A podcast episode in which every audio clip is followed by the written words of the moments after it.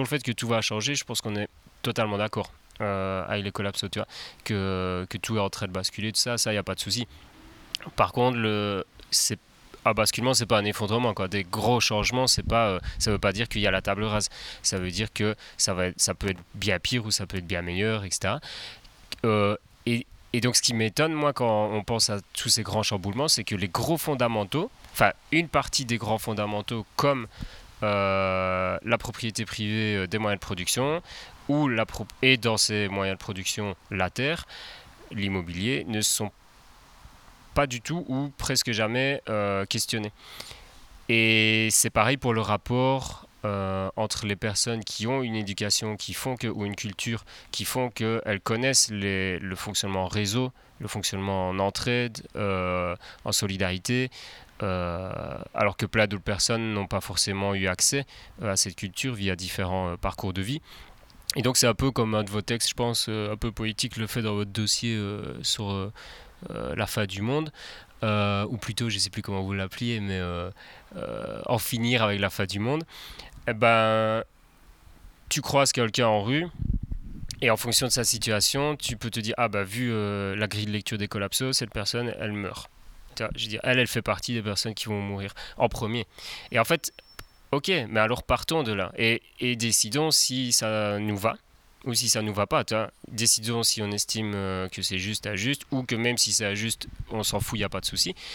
Parce que c'est ça qui va faire la différence pour moi. Et donc quand on dit on devrait ou on pourrait faire des petites communautés euh, ou moyennes euh, résilientes, merci, même si parfois il y a une pensée ville-campagne, euh, et que ce n'est pas que le, stéréotype du retour à la terre euh, à la campagne, à un moment donné, il y a quand même plein de personnes euh, qui se demandent est-ce que c'est en Drôme ou ailleurs que c'est le moins dangereux tu vois Où est-ce que ce serait le plus intelligent de foutre mes billes Et, c'est quoi vos conseils? Et sur Facebook, tu, vois ça tout le temps. Et moi, ça me fatigue à mort parce que autant je peux comprendre que des personnes soient là-dedans. Et en acte, hein, je veux dire, tu as plein de personnes qui sont en train de déménager dans cette optique d'effondrement, machin pourquoi pas Parce qu'en effet, la donne écologique est en train de changer et donc c'est juste un réflexe qui peut paraître normal. Par contre, le faire sans se questionner sur qui détient la terre en France ou, euh, ailleurs d'ailleurs, euh, qu'est-ce qui se passe euh, avec cette terre justement, ces forêts, ces ruisseaux, bah, là je comprends pas.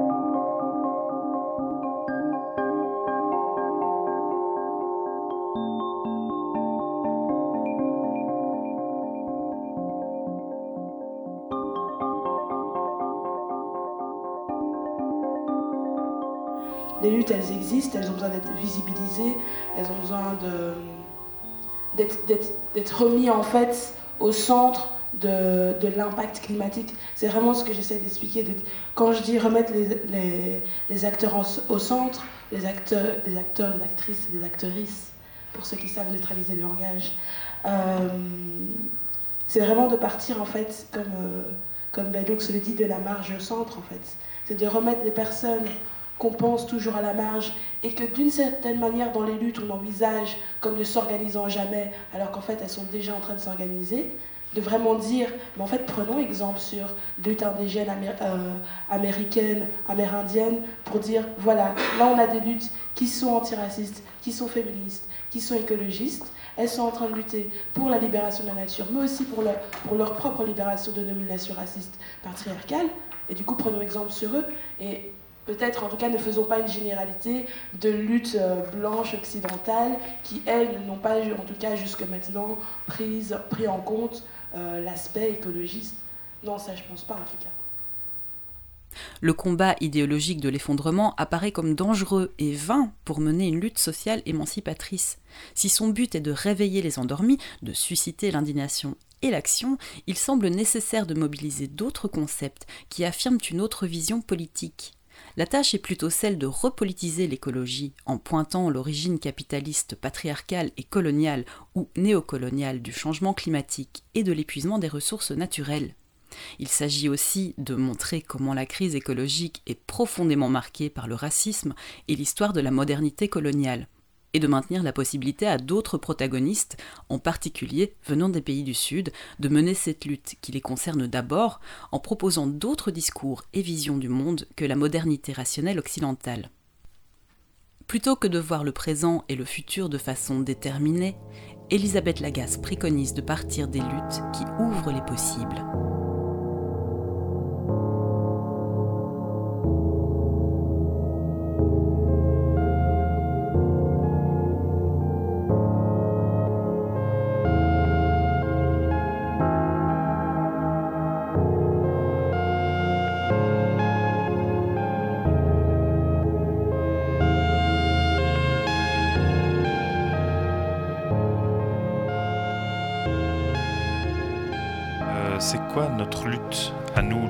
Celle des blancs, middle class, hétéro, européens, salariés, ou les luttes?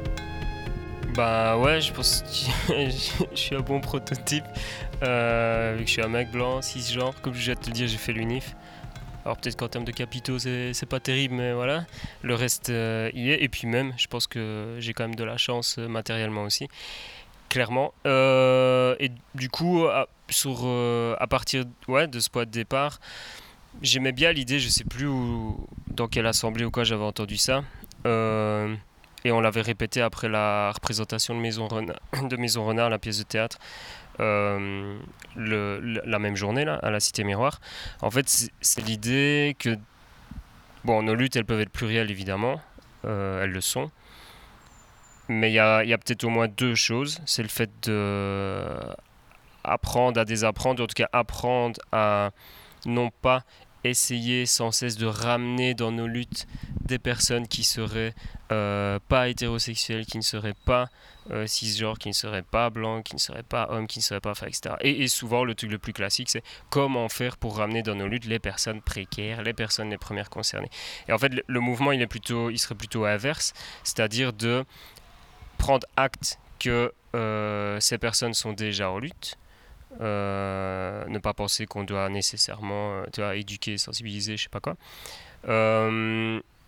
Donc, prendre acte qu'il y a déjà des luttes qui se font dans des milieux que nous, on ne côtoie pas, pour la plupart d'entre nous, sauf les personnes qui osent justement sortir de leur, un peu de leur zone de confort. Et donc, de faire ce mouvement de plutôt visibiliser ces luttes qui se passent, que ce soit via des mobilisations spécifiques publiques ou pas publiques, que ce soit des, euh, événements euh, type euh, discussion, conférence, tout ça. Enfin, en fait, ces choses-là existent. C'est juste que nous, on y a un peu moins accès ou qu'on fait moins l'effort de nous y intéresser. Et donc, un des mouvements, je pense, c'est de visibiliser ça et, d'y aller, d'y participer. de la manière la plus humble possible évidemment, c'est-à-dire dans, dans, une logique de on va pas forcément essayer d'aller sensibiliser euh, ces milieux euh, qu'on connaît moins à nos manières de voir euh, nos luttes, parce que je ne pense pas que la lutte écologique soit réservée aux, personnes qui s'auto-proclament écologistes, mais donc de plutôt se rendre compte qu'on va apprendre beaucoup, vu que justement on va sortir de notre zone de confort.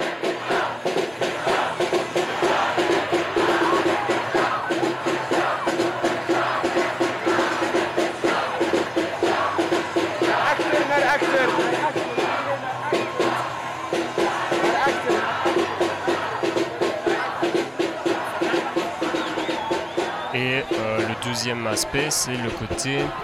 Donc, c'est ça que je sais plus où je l'ai entendu dans une assemblée ou quoi, ou lui, j'en sais rien, de se dire plus on a une condition euh, favorable, entre guillemets, euh, bah, ce que beaucoup vont appeler des privilèges, qu'ils soient petits, moyens ou grands, plus on a de privilèges, plus on peut, ou on doit, c'est selon, euh, plus on peut prendre des risques pour euh, la lutte et essayer de prendre ces risques quand les autres ne peuvent pas le faire.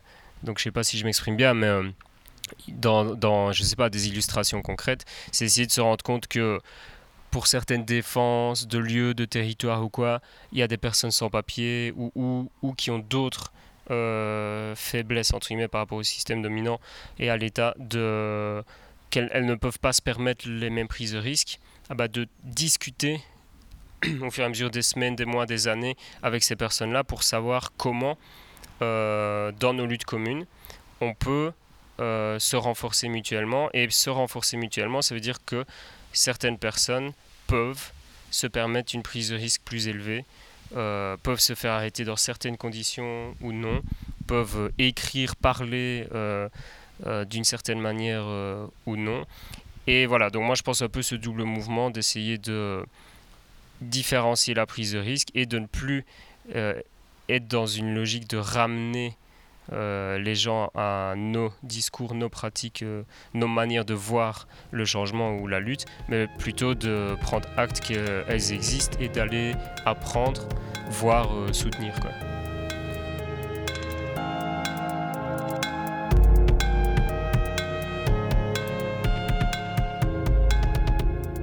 Et ça, c'est ce que l'écoféminisme nous apprend. On sort du, paradigme de la dualité cartésienne euh, avec euh, des dichotomies hiérarchisées où l'homme est supérieur à la femme, euh, l'humanité est supérieure à la nature, les blancs supérieurs aux noirs. Donc là, il y a, un, changement de, disque de, logiciels à avoir. C'est pas seulement vrai pour les, hommes blancs hétéros, c'est vrai aussi pour les femmes blanches. Donc ça remet en question euh, toute la question des privilèges. Euh, et comment on fait ça? Parce qu'on est aussi héritier d'une histoire. Je veux dire, euh, plein de, jeunes hommes blancs hétéros ne sont pas dominants, heureusement d'ailleurs. Et, et, donc c'est sortir de cette vision manichéenne. Et, ça s'apprend. Moi, au boulot, j'ai des jeunes collègues, hommes, qui travaillent sur les masculinités non hégémoniques, euh, parce que les masculinités hégémoniques, comme le, paradigme blanc colonisateur, sont des enfermements pour tout le monde, même si euh, il faut d'abord reconnaître l'oppression et, dont les gens ont été victimes, les femmes, les noirs, euh, la nature. Mais au-delà de ça, on va de l'avant et on sort de, de ces caractéristiques binaires et hiérarchisées. Je dirais que c'est ça. Alors comment on le fait? Ben, voilà. Au boulot, on travaille sur les masculinités non hégémoniques. On doit, par rapport aux questions d'environnement, repenser le vivant, l'être humain au sein de tout le vivant, donner des droits à la nature. Moi, je crois vraiment beaucoup au combat, tu ne l'as pas encore cité, euh, euh, de faire reconnaître le crime d'écocide avec, euh, à la Cour pénale internationale. C'est des choses qui avancent. On a donné des personnalités juridiques à des fleuves, euh, à des territoires, pour qu'on puisse ester en justice, en leur nom évidemment. Euh, et, ça, c'est un, je dirais, c'est un approfondissement de la démocratie. Enfin, vous l'avez compris que moi, l'effondrement, ça, ça, ça, fait pas trop, ça me parle pas trop, quoi. Mais le, mais c'est, mais c'est vraiment la question de où est-ce que vous êtes où est-ce que vous vous placez dans l'échiquier, on va dire, euh, climatique quoi? Est-ce que, vous êtes, est-ce que vous êtes vraiment en, première ligne? Et du coup, comment est-ce que vous pouvez créer du soutien ou pas? Comment est-ce que vous pouvez vous organiser pour créer des narratives qui vous parlent? Comment est-ce que vous pouvez vous organiser pour créer des narratives qui vont permettre à une plus large, à une plus large communauté euh, de se libérer de ces de dominations euh, et de vraiment sortir d'un discours dans lequel euh, tout d'un coup l'Occident se rend compte qu'elle a un impact sur le climat et que tout d'un coup tout va s'effondrer. Du coup, euh, tout le monde commence un peu à être apeuré. Euh, moi, je crois que c'est la deuxième, troisième fois qu'on me demande de parler sur l'effondrement. À chaque fois, je dis aux personnes, calmez-vous en fait. Mais vraiment, prenez le temps. Prenez le temps de penser, prenez le temps de savoir qu'en fait, et en général, du coup, pour la plupart des publics auxquels je parle, tout va bien, tout va bien pour vous. Euh, et qu'ensuite, vous pouvez vous, mettre dans une position de lutte, de soutien pour des personnes qui s'organisent déjà pour vraiment euh, sortir d'une situation qui est déjà bien au-delà d'une ligne rouge qu'on